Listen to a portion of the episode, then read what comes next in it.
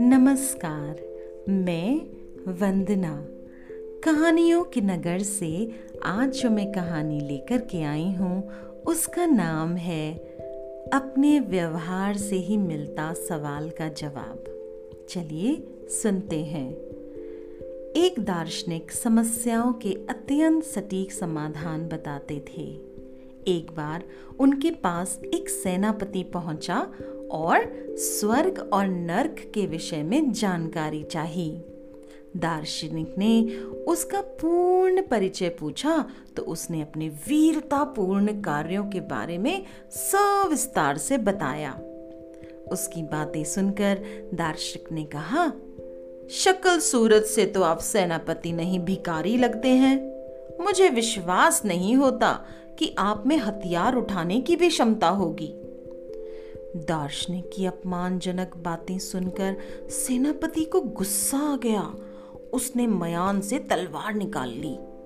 यह देखकर दार्शनिक ठहाका लगाते हुए बोले अच्छा तो आप तलवार भी रखते हैं। ये शायद कांट की होगी। लोहे की होती तो अब तक आपके हाथ से छूट कर गिर गई होती।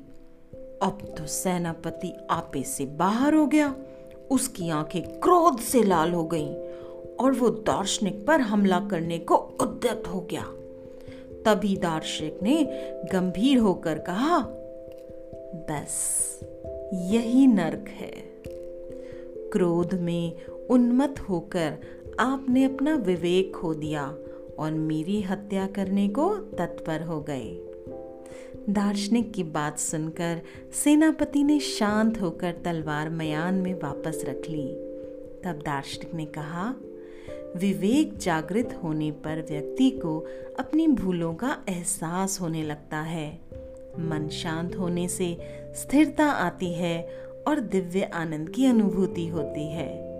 यही यह है कि आत्म नियंत्रण से विवेक उपजता है, जिसके कारण हम बुरे कर्म या व्यवहार पर रोक लगाते हैं और जीवन में शांति व संतोष की अनुभूति होती है।